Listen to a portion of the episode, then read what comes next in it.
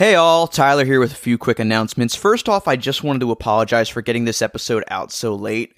Due to our busy schedules, we weren't able to really find a time to record this episode until last Monday, so I was really under a time crunch to get this all done. So thank you guys so much for your patience and understanding. Also, there's some problems with Kit's audio because there was some low end hum in their mic feed, probably from an air conditioner or something, but we'll definitely fix that going forward. I was able to fix that in post to the best of my abilities, but it's not 100% perfect, so I do apologize for that as well. And last but not least, I'm very happy to announce that we're officially on Patreon at long last.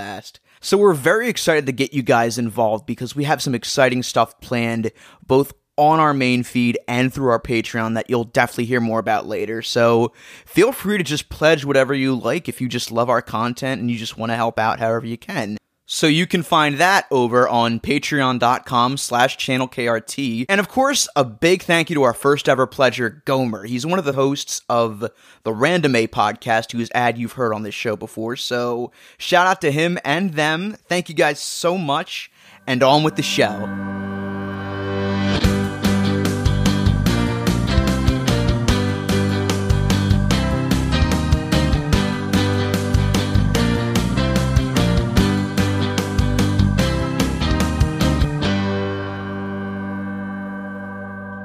To your seats, let's go for a ride now that you're here on the podcast side. Welcome back to Channel KRT, the podcast where we take a look at the best and worst of obscure media. Today, we take a look back at a different type of madness Adventures in Wonderland. Again! Yes! Yes! Woo! Because it is dropping on Disney Plus on April 30th, everybody. I'm Tyler Green, and we fucking did it. It's happening, guys. At long last, the one show I thought wouldn't come to Disney Plus is in fact coming to Disney Plus. I'm Kit Quinn, and I say gay monarch rights. I'm Randy Martin, and I say uh, hashtag release the OJ Simpson cut. Well, it is a book, so maybe someday we can do one of those reading videos for it. We are not going to make a drinking game out of how many times we're going to reference the OJ Simpson episode. Because everyone's just going to have alcohol poisoning by the end of this, and we do not want any blood on our hands if anybody gets into a car crash. How are you even supposed to talk about this show without mentioning that? That's like trying to talk about the dating game show without mentioning Rodney Alcala. oh, God. For anybody who doesn't know, uh, there was a serial killer on that show, The Dating Game, in the 70s. Look it up. Oh, What? God. Yep.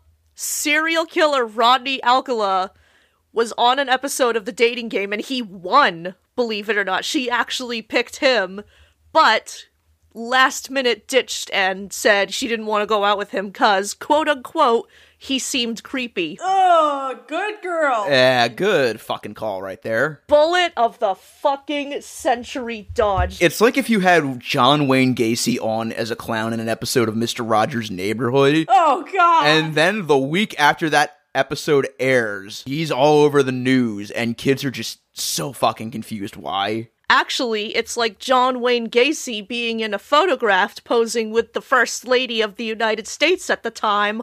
Oh, wait. Oh. Or it's like bedtime for Bonzo and not realizing the main actor in it is one day gonna kill hundreds of gay people. Yay! It's like watching Thriller and then finding out the director of that killed a veteran actor and two children. This was a podcast about a Wonderland show. So, we don't have to do a long what is our history with the show type intro just because we've already talked about the show. But for listeners who are just joining us, first of all, welcome. Second of all, we love this show. We Yes. cannot Yep. get enough of it. Absolutely. Just such an amazing show with so many great little moments. It really deserved to be a bigger success at the time, and I'm glad that it's getting more and more love over the years. If you come into this thinking we are going to mock this show mercilessly, you are dead wrong. We are just going to be praising this show left and right. We're gonna mock it a little bit. We're going to mock it out of love, basically, just because we love this show. One thing we should probably mention that has sadly changed since our very first episode is that sadly the late great Armelia McQueen is no longer with us, and god damn, what a loss. You know, I'm really glad this is the episode that won because it is just a great showcase as to how well Armelia McQueen just fucking nails this role entirely. Absolutely. She embodies the Red Queen. She's my favorite performance of her. It's so funny because as far as Red Queens go in just any Wonderland adaptation, she is straight up the like most tame and like least evil queen and yet she's just straight up the best. I love how they don't entirely get rid of her being kind of selfish. I do love that they kind of have a character who isn't 100% moral all the time, which honestly makes the show have way more personality, and I appreciate it. she kind of reminds me of uh, Kuzco, actually. Yeah, that's correct. Ooh, yeah, that's right. Someone who's still, like, you know, self absorbed and selfish, but they're still just such a lovable character. Somewhere Micah Hirsch's ears just perked up and he's just so excited right now. I don't blame him. Ah, he's at my window! and then another thing we should probably mention about this episode we have another no escape celebrity, which is, get ready for this, Teri Garr! Oh man. Welcome to the No Escape Club. I'm sure you guys have probably been following this on our Twitter, but this is actually our first viewers' choice poll. And I just want to thank all the listeners for helping us pick the episode that we're talking about tonight. But how much do you guys want to bet that this is just Teri Garr somehow working her magic, just witchcraft somehow, and just fixing the poll so that we talk about this specific episode? She probably was just listening from a distance and she just suddenly turned into Agatha Harkness and was like, I know how to manipulate this poll. It was Teri Garr all along. And I killed Cheshire Cat, too. Hey! Except that would actually be good. But real quick, speaking of our poll, once again, I do want to thank everybody for participating in that poll. We had a lot of fun doing it, and we'll definitely do it again sometime. And if there was a specific episode that you wanted to win that didn't, yeah, don't worry about it. We'll probably cover it at some point, or maybe Tony Goldmark will cover it if slash when this show comes up on Escape from Vault Disney. So Thank you for bossing us around. I kid, I kid. Actually, I just realized since, like you said earlier, we never thought this would end up on Disney Plus. We thought this was just gonna be in the vault forever, only available as low quality VHS rips on YouTube. But if they can get this on, we're probably gonna see other vintage Disney Channel shows. We're probably gonna get Mousercise. Unfortunately, we're probably gonna get Pooh Corner. oh, God. Dumbo Circus. Not ready for that. Dumbo Circus, we're probably gonna get that too. How much do you guys want to bet that they're eventually going to put on the Figment educational shorts? Oh my god, yes, they need to. I wonder if they'll also add in like Nightmare Ned or that unreleased Coyotes movie because holy crap, that would be a deep cut, if any. I mean, I can understand why they would not want to publicly announce their affiliation with one of these, but I would love to see Disney Plus release every 3D movie that was made for the parks in 4K on Disney Plus. The only reason I think it will not happen is because Disney's not going to want to touch Captain EO again. Eh, yeah, for but the best. as much as I would absolutely love HD home release of Captain EO, because that really is like one of my all time favorite Disney things ever, regardless of uh the main character. I mean, that, and I kind of feel like Disney probably thinks that theme park content is probably too niche for the general public. Like, they are vastly underestimating the power of just theme park fandom as a whole. And I mean that in a, a s- slightly in the middle way. but like I could see them releasing all the other 3D films. I could easily see things like Magic Journeys or Honey I Shrunk the Audience on Disney Plus. or Muppet Vision. I guess maybe nothing that's currently in the park because they don't want to pull a Shrek 4D and then have it like be available everywhere else, so there's like no point. So Plus, the, the thing with Muppet Vision 3D is that it's truthfully Muppet Vision 4D. Because, like, you have all the effects and the animatronics around you. You have a Swedish chef behind you. You got a real life Sweetums walking around. the, the best way, the, the best way to experience Muppet Vision is just by being there. Yeah, because then you'd have you'd be so confused why they're calling for the Swedish chef. You'd be confused where Statler and Waldorf are. It it'd be a mess. Like, I can see how releasing Honey, I Shrunk the Audience for a home viewing doesn't make sense, but Magic Journeys is literally just like shots of things. Keep Nigel Channing off of Disney Plus, please. Actually, instead of Nigel Channing, they should just film Eric Idle saying animated little fucker. Although, to be fair, DreamWorks has released Shrek 4D on every form of home media known to man. Cereal boxes, Netflix, video, DVD special features, YouTube. You can just watch that wherever. If you're wondering if the 3D is any better on your home screen, don't worry, it's not. oh, Shrek 4D. I'm disappointed in how mediocre you were. Okay, one quick fact about Nigel Channing, real quick. So, had he not gotten sick, Nigel Channing was almost going to be played by Raul fucking Julia. Oh, oh my god. For Gomez freaking Addams. Holy crap. Listen, I love me some Eric Idle, but you, you can't go wrong with Raul Julia, ever. First of all, I would fucking love to see the Addams family cross over with Journey into Imagination. Yes. I would totally forgive the brutal public execution of Dreamfinder if that is what replaced him. On the one hand, yes. On the other, no. I- I'd be right there like, I'm sorry, Dreamfinder, but it's the Addams family. Me at the Disney Vault. Let Dreamfinder out! Let him out! I know you're keeping both him and Buzzy in there. But anyway, we'll talk about something adjacent to a 3D theme park show sometime in the future. So, as for this, we're going back to Wonderland, back down the rabbit hole, baby. The thing filmed at MGM Studios. Not only was it filmed at MGM Studios in Disney World, but there was a brief, small, temporary Adventures in Wonderland attraction at Epcot. Yes. Oh yeah, in the uh, Spaceship Earth post show, and back in the '90s.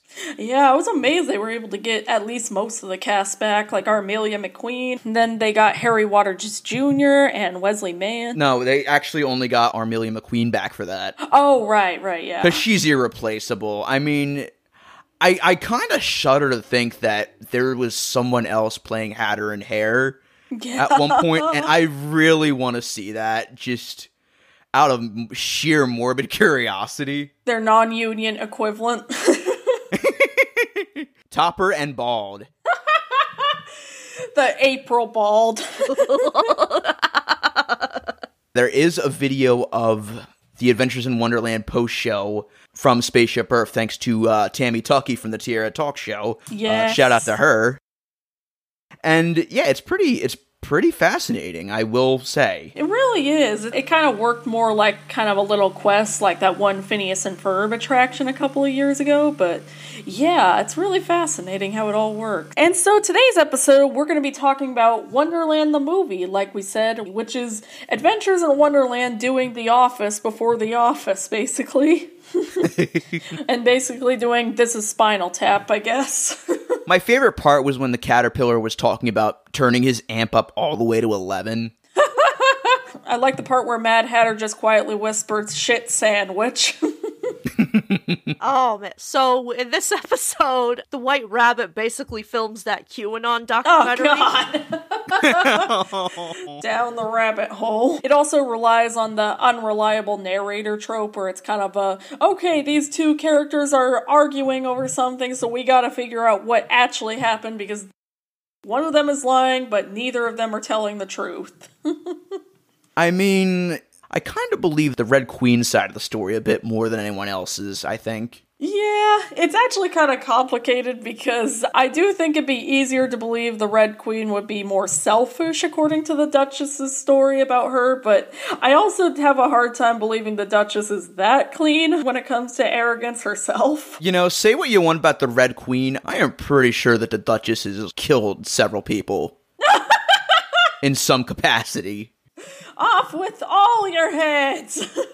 I was gonna say, um, you can cut this out if you want, but the Duchess is coming off as super racist here. oh god. She totally is. Oh my god. I would say the Red Queen overall is like, yeah, self absorbed, selfish, but like, I wouldn't exactly call her like, you know, brash or anything. Or like how the Duchess is describing her, and the Duchess is like describing her as all those like stereotypical angry black woman tropes. So the Duchess is a fucking racist. Which is very unsurprising. I mean, no disrespect to Teri Garr, of course. Oh, speaking of the Duchess, so my, my expectation for the character was that she would just show up every now and then on a whim in the show. She shows up in a whole fucking story arc apparently where she shows up in six straight episodes. So they really just play up the rivalry between the two in those six episodes i guess. But man there really was no escape from Teri Garr Plus, she was on an episode of the Weird Al show. yeah she did the weird al show. She did shining time station. She did some other topic we'll probably cover somewhere down the line Hell yes. she's probably gonna find a way to just insert herself in every topic we covered Pretty soon, we're just gonna make an entire podcast that's just about her and like Teri Garr is the greatest thing that ever has happened. There will be no other thing in the universe. If you are not worshiping Teri Garr, please immediately turn yourself into Teri Garr. Basically, talking like a fucking Stan Twitter. You're telling me the Walt Disney Company isn't the only one employing those Bolivian mice? what Bolivian mice? What? I don't know what you're talking about. So I'm just calling it now. Teri Garr is probably going to insert herself into Gay Paris. She's probably going to make herself Granny Garbanzo. She's gonna go even farther than that. She's gonna go into like every escape from Vault Disney any of us have been into. so like she's gonna go in the Great Muppet Caper. She's gonna go in the fucking Richie Rich's Christmas Wish, which I'm still thinking about to this day. By the way, Uh, one quick fact I don't know if we mentioned in the Pie Noon episode. I was listening to the score of this episode and I was like, this sounds so much like the Rugrats score. I'm gonna wait. Is that Mark Mothersbaugh? It is. It is, yeah. same guy. Because we brought that up in the uh, Pie Noon episode, too. Is that he scored every episode of this show, and it is so obvious because he's using the exact same sound fonts as Rugrats, and I can't not think of that show. and it, it kind it kind of does throw me off a bit. I'm not gonna lie. So uh, when are we getting the Adventures in Wonderland Passover episode? Yay! No, that would actually be badass though. Okay, so let's get into the episode itself. So it's been a long time since we've seen Dinah, folks, and guess what? She is still a good girl who does not give a shit. She is still Alice's therapist for some reason. I just love how Dinah's always just sitting on the bed, like, okay, Alice, what is it this time? I just want to hear Dinah's internal monologue just once, just so we can know what she's thinking. Because it's probably, I just really want to claw this bitch's face off right now. I like to imagine that Dinah's internal thoughts are voiced by Sir Patrick Stewart. Oh man, that would be amazing, like Susie and Family Guy. So, how do they shoehorn Alice's personal problems into this episode? Well, she has a pen pal that she hasn't met, and she's just questioning everything. Uh, long distance friendships in the 90s. You clearly did not recognize how the future, all our friendships are long distance. Alice, wait till you become a gay leftist on Facebook. None of your friends live near you. This was way before Twitter, Instagram, like any internet form, and it fucking shows. It's like whenever you see like shows from the 90s that are about the future that are all like, they still have newspapers. It's like, Father, I can't click the newspaper. they should have been fetching them Pokemon creatures. Yo, Pops, you should get a Wi Fi box. I already have a Wi Fi, son. A Wi Fi, hey. Oh my god. Just imagine one of those memes, but with Hatter and Hare. My all time favorite boomer anti phone comic is the one with the weirdly proportioned father and son walking outside. And the son points up at the night sky and is like, Look, Dad, they gave the sky a quote unquote dark mode. And the father has like a single tear coming out of his eye. Also, Alice has somewhat more of a presence in this episode because she does actually help the Queen and Duchess understand each other at one point. So I'm like, finally, they're giving her something to do. Like, nothing against Elizabeth Harnois. She's a very nice person and she's a great actress, especially for a child actress. But I guess it's just because everybody else in this show is just so great and has such a great personality that she's a little bit of a blank slate. But you know, that's not a bad thing. Yeah. Right. So then we get that kick ass theme song. Okay, I'm just gonna go on record here. I know I've tweeted this, but if you skip the Adventures in Wonderland theme on Disney Plus, that should be considered as much of a sin as it is to skip the Muppet Show theme on Disney Plus. Yep. Yes. Oh That's how much I love this theme song. It is a banger. If you skip the theme song, the Cheshire Cat is gonna show up in your room. I've said this before, but it's the most 90s opening ever and the best possible way. Like, it's just chaotic. Plus, it just got such a really cool vibe to it. Like, you're just watching this, and I'm just like, all right, I'm gonna go run into my mirror. Gap! uh, that's bad luck for seven years. Yeah, let me just pick this glass shard out of my eye. Basically, Adventures in Wonderland is just Alice's unconscious brain damage dream after she slams her fucking head into a mirror every day. Her parents basically take all the mirrors out of the house because they're like, Somehow she just keeps finding them. For the love of God, keep her away from the sewers, man. She keeps thinking they're rabbit holes for some reason. But that's where the rabbit went. I gotta get the rabbit. Is starving. Rabbit is starving. so then it cuts to them all in a movie theater, and then they're all, we're gonna present this new movie that we all made about the Duchess and the Queen's friendship. Yeah, it, that's basically the framing device of the episode is that it's like fit into a documentary style and I kind of love that they don't just focus on the queen and duchess. Like everyone just gets their own chance to be themselves in the episode. It doesn't have like one plot through and through, um, but they do keep cutting back. Like, what do you think of the Duchess and the Queen's friendship? And I fucking love how Hare and Hatter are trying so hard to get the documentary to be made about them. They do this bit where they uh, just try to one up each other and who's going to be first in the movie. Well, first of all, I just fucking miss talking about Hatter and Hare, you guys. I really do. The gayest, the gayest. Oh, we should mention that video somebody made. Oh yeah, someone made a video that's just 10 minutes straight of Hatter and Hare being a married couple. We're definitely going to link it on the Twitter because if you've never seen Adventures in Wonderland, it's the perfect way to describe the relationship between the two because there's nothing remotely heterosexual about them. Nothing. Nothing. Nothing at all. And they and the Duchess and Queen are gay lesbian solidarity. It's true and you should say it. Basically, no one in Adventures in Wonderland is cis or straight, except for Cheshire. Fuck him. Yeah. Cheshire Cat's a turf. Cheshire Cat's that one guy who says he's an ally, but then keeps just asking questions. I'm playing devil's advocate. So the first scene in the documentary is where they go over how the Queen and Duchess first met as kids, and I gotta say, the kids pulling off those roles actually do a pretty good job. They do, especially the kid who plays the young Red Queen. She did a great job. Now don't go anywhere or I'll raise taxes again. That made me laugh so hard. Holy. it's just that shit coming from a little kid is just so perfect. Oh, future Richard Nixon right there. Also, Dormouse reenacting the MGM logo was precious. Oh yeah. Oh my god, that was so cute. So basically, the queen's side of the story is that the Duchess is low key terrible to her. Yeah, that she's like super dull and Fun? I don't know if I can be fun. I'm a very dull and unlikable person. almost as amazing as you. Don't push it. It's just the, the fact that they have kids saying these lines like straight faced.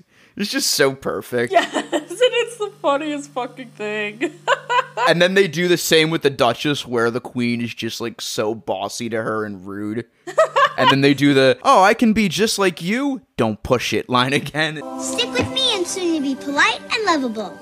As polite and lovable as you are, don't push it. Oh, how can I ever thank you? Not for you, I'd be doomed to go up into a crabby queen. and I'm just like, well, then what are you now? Not gonna lie, I at first thought she said crappy queen. like, I was just like, whoa, did they just say crap in Adventures in Wonderland? And then next we get the scene with Hatter and Hare where they're trying to one up each other through similes. And uh, Again, there's nothing heterosexual about them at all. Here's a couple choice lines that I that I picked out. Our friendship is solid as a rock. Wink wink. You guys go together like cheese and crackers. Dormouse, you're as wise as an owl. And you're as smart as a whip. Stop, it's too much. oh, Oh my. you know what? No, I won't go there. I will. No, just kidding. And then they get so mad when they find out that the documentary's not going to be about them, and Hatter's basically just pulling a Michael Scott the whole time. Can, can we just get like a fan cam of Hatter and Hare to S&M by Rihanna? Yes. Oh my god. Like you can't tell me they're not kinky in bed. And then I also fucking love when the White Rabbit is being interviewed, and then he has that one line about how he has to turn on his answering machine and then go hide in the woods. I mean, you know the Queen's temper. Some days she's in such a bad mood, I have to turn on my answering machine and hide in the woods. When he said that, I was half expecting it to cut to the Red Queen just strangling him. So, how many of you have seen those like Team Fortress 2 shorts? Yes. Oh, yeah. How many of you have seen Meet the Pyro? Uh, yes. I have him. That's what Rabbit's whole scene reminded me of. That scene where Scout freaks out. He's like, he's not here, is he? I gotta get him. You know, when you think about it, the White Rabbit and the Queen kind of have an abusive relationship in a sense. Kinda, sorta. Basically, White Rabbit constantly has to put up with her bullshit. I always kind of viewed it as person desperate to keep their job and the queen as the crazy manager, which is like, yes, that is very much abusive. So, There's supposed to be a show coming out soon called Kevin Can Fuck Himself, where it's supposed to be a sitcom wife is living through like a Kevin James type show, and she just absolutely resents the husband and wants to kill him. oh my god. I kind of want to see what it would be like if they did something like that, but with the White Rabbit. like it just starts off with the usual like Wonderland antics, and then it cuts to the White Rabbit just doing a whole bunch of depraved shit just to cope with where his life's going. I would kind of love to see them with a Squidward and Mr. Krabs relationship. With Squidward as the employee who just does not give a shit. He's the minimum wage, minimum effort employee, and Mr. Krabs is the boss who wants to fire him so fucking bad, but he'd be short staffed without him, so. Or the Zapp Brannigan and Kif Kroker relationship, basically. I want to see White Rabbit do the Kiff size so bad. Yes. Also, have you guys ever really noticed that the White Rabbit's outfit is kind of reminiscent of the Playboy Bunny outfit? That's somebody's fetish. I'm very sorry for putting that image in your head, everybody. So that's what the Playgirl mascot looks like. I'm sure somebody is pausing scenes of White Rabbit right now for a really long time. There's 7 billion people in this world, somebody is.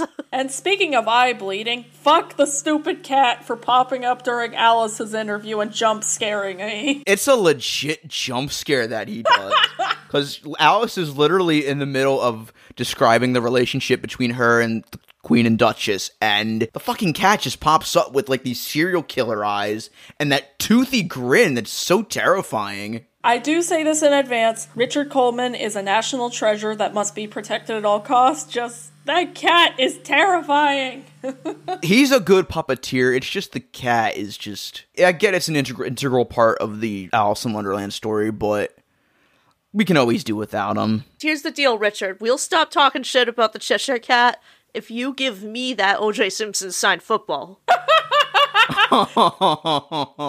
so I can sell it to people who are really fucked up. I love how the director basically tells him, No, you're not allowed in this movie, go away. And then he's all, Well, I can do special effects. And I'm like, Good, do a special effect where you disintegrate. Not gonna lie, I was kind of expecting like he was gonna do like weird shit to the background or like some weird camera effects on Alice or some shit.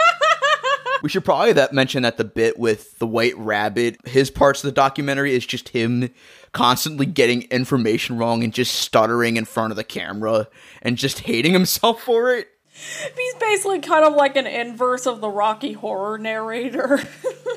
I also love the fact that the White Rabbit just gets so fed up, he just walks off camera and just starts banging his head on a pillar.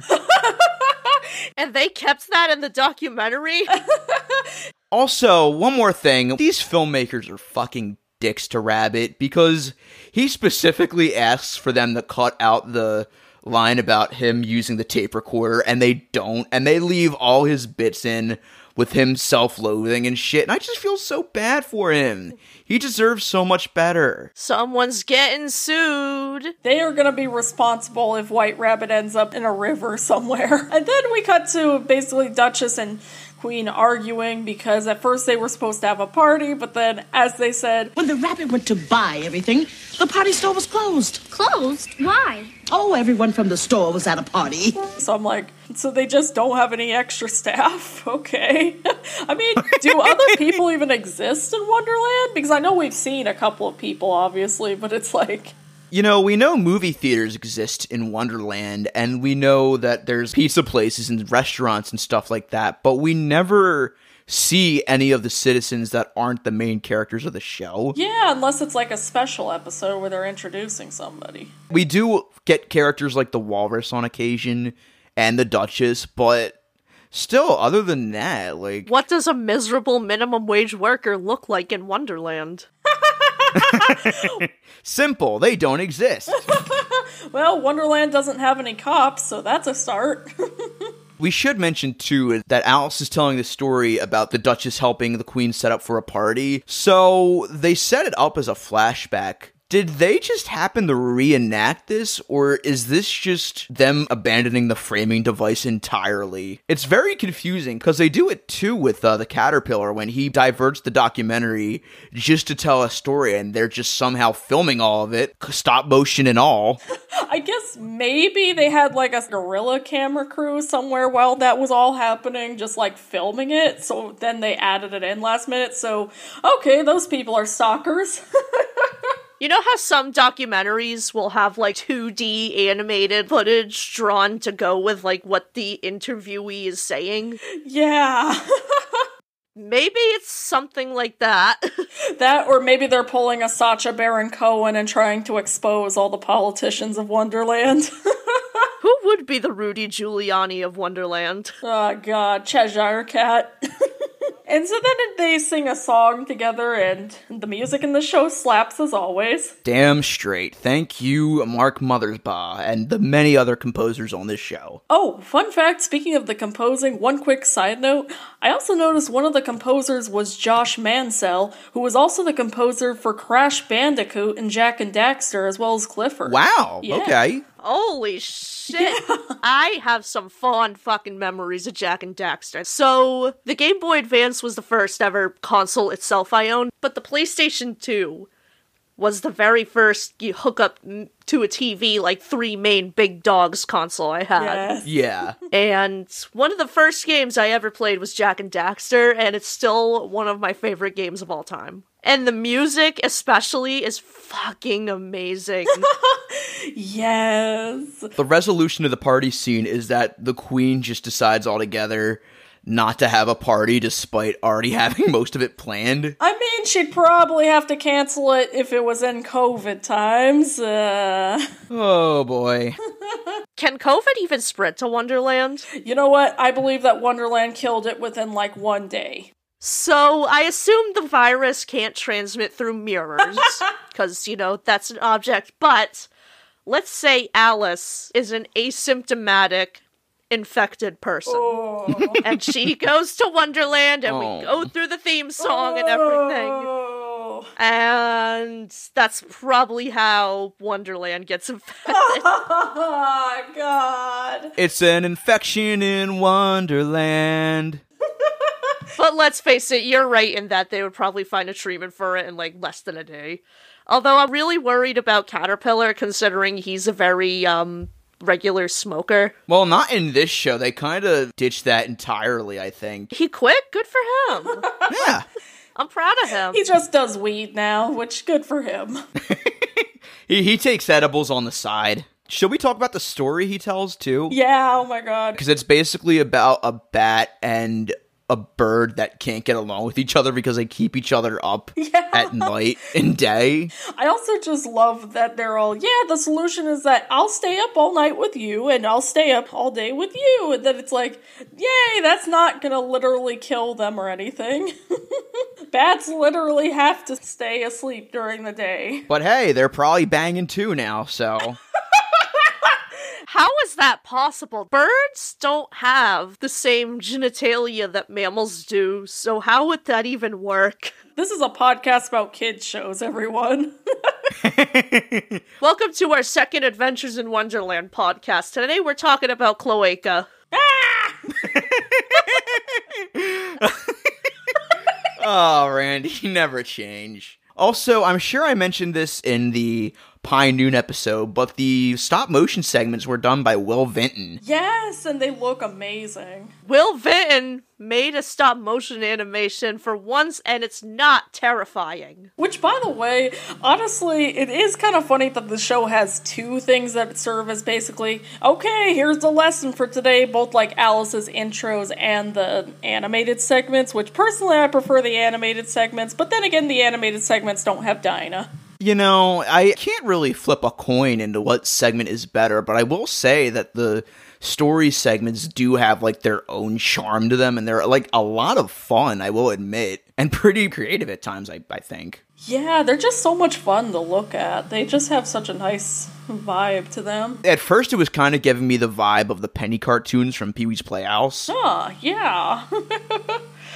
kind of also gives basically the intro to the Weird Al show vibes or the Jurassic Park video. And then I love how the caterpillar basically admits he was kind of added into the film last minute. He's like, oh yeah, I exist.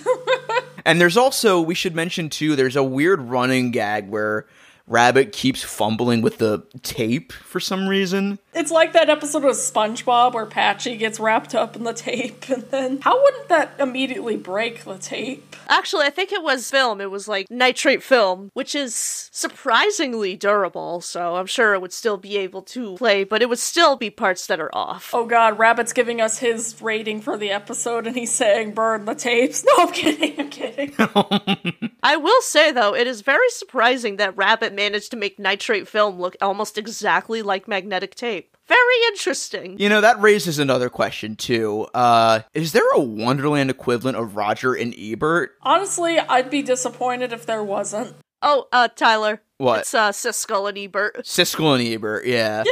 Roger. I'm sorry. I'll I'll, no. I'll go get canceled on Twitter for being wrong. oh, Tyler, get in the canceled closet with Tony and the sentient spiders. Yay! I mean, they can have a David Letterman parody, so why not? I mean, they straight up have Ed McMahon and Pat Sajak show up on two different episodes as themselves, hosting Star Search and some other game show. So Why wasn't Regis Philbin in Adventures in Wonderland? oh, he totally would have been all over that in a heartbeat. oh my god. Or Alex Trebek. Rest in peace, both of you, you beautiful men. Regis Philbin was just in every fucking thing Disney, so I remember he showed up in Lilo and Stitch the series at one point. Oh my god, he did! Aloha, Ridge! A little blue man in a dress. Fantastic. they should have preserved his superstar limo animatronic oh god, yes. and just like make it into like a little memorial statue. I just want a Regis Philbin hologram to host every Disney park special from here on out at this point. yes. I mean, they're trying to make a movie where they use archive footage of James Dean instead of an actor, so anything's possible. How much money do I have to pay holographic Tupac to get him to cover Will Smith's cover of Supercalifragilisticexpialidocious? Yes.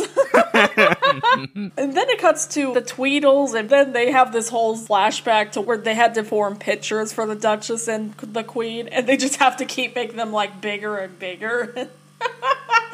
Because they keep trying to outdo each other and have a dick measuring contest with picture frames. Basically, it's the Sam and John from Muppets Most Wanted argue about their badges all over again. Yeah. they literally keep saying, I want mine to be bigger. No, I want mine to be bigger.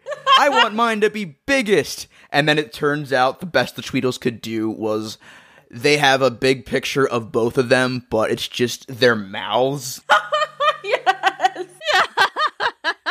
Basically, then they go on to do like dentist ads. I mean, if they wanted. Not gonna lie, I thought there was gonna be like a shot and it was gonna be like either a super giant painting or they would like have their faces on some sort of Mount Rushmore type thing.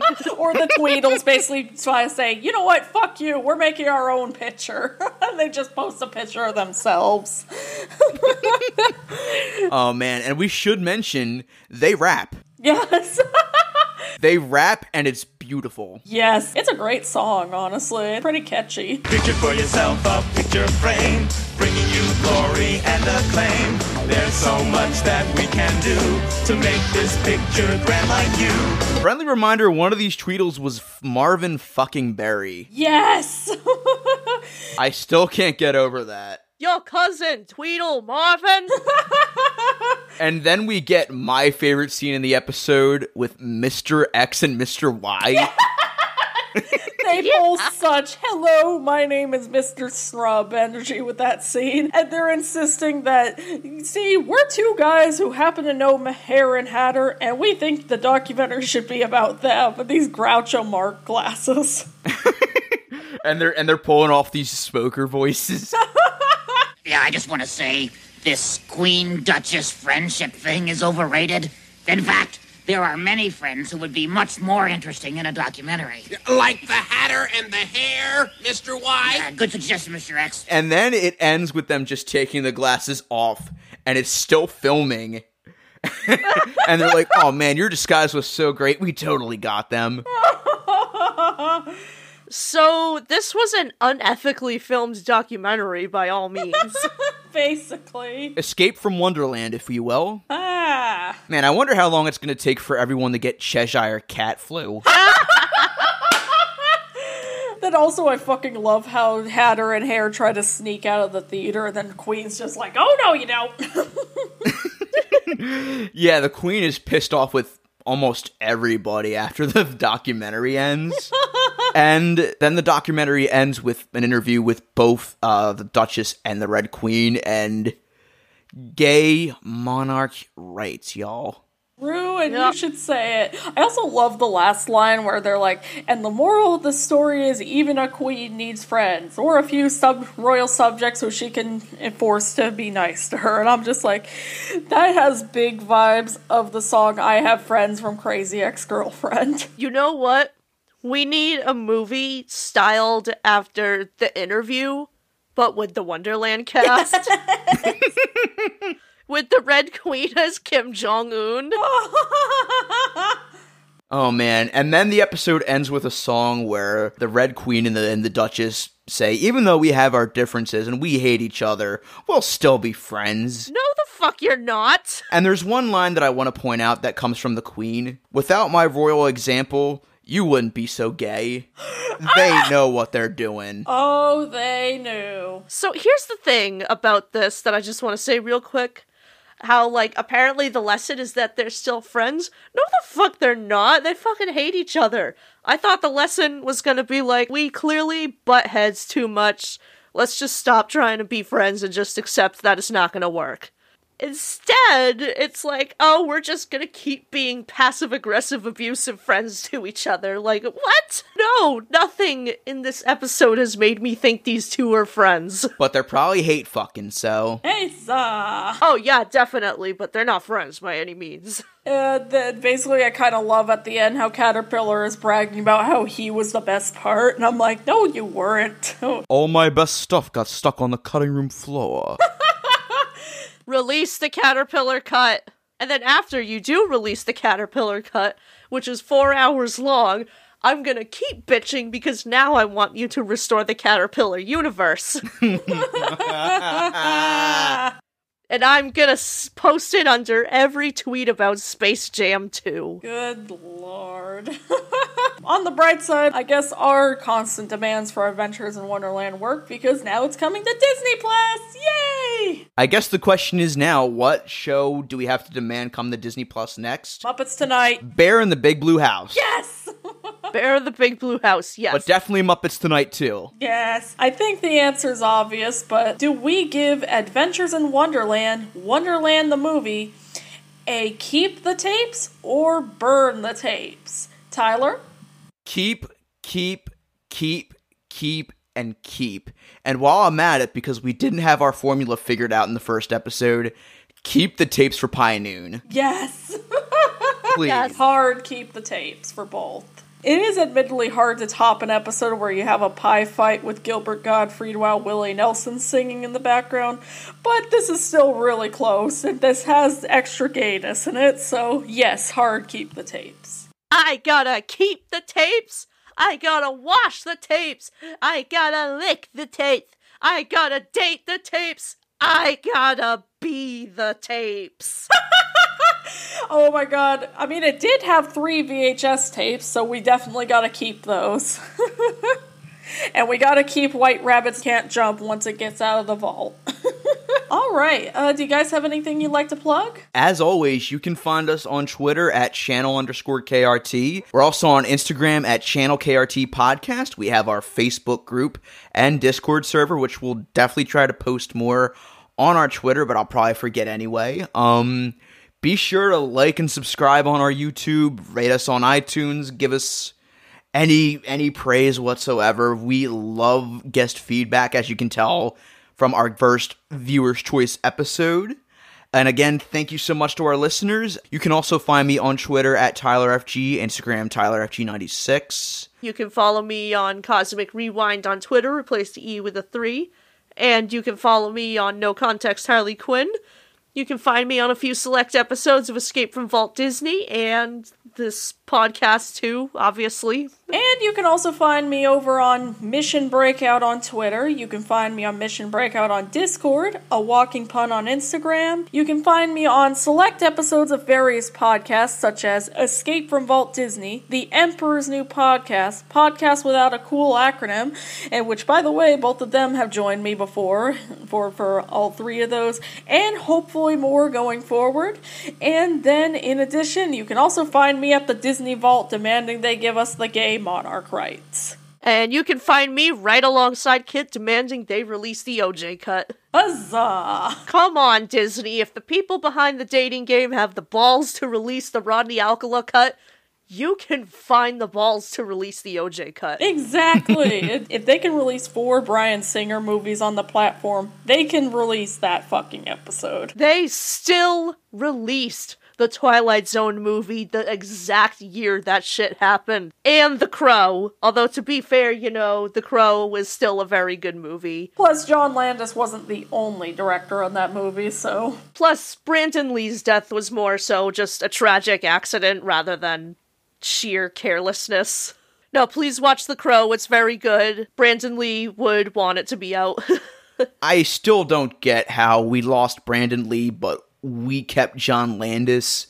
Make it make sense, guys. Or Max Landis. Ugh. And with that all said, Channel KRT, cut to static, and please binge watch Adventures in Wonderland once it hits Disney Plus. Seconded. Let Disney Plus know that we want more retro Disney Channel shows. This and peace.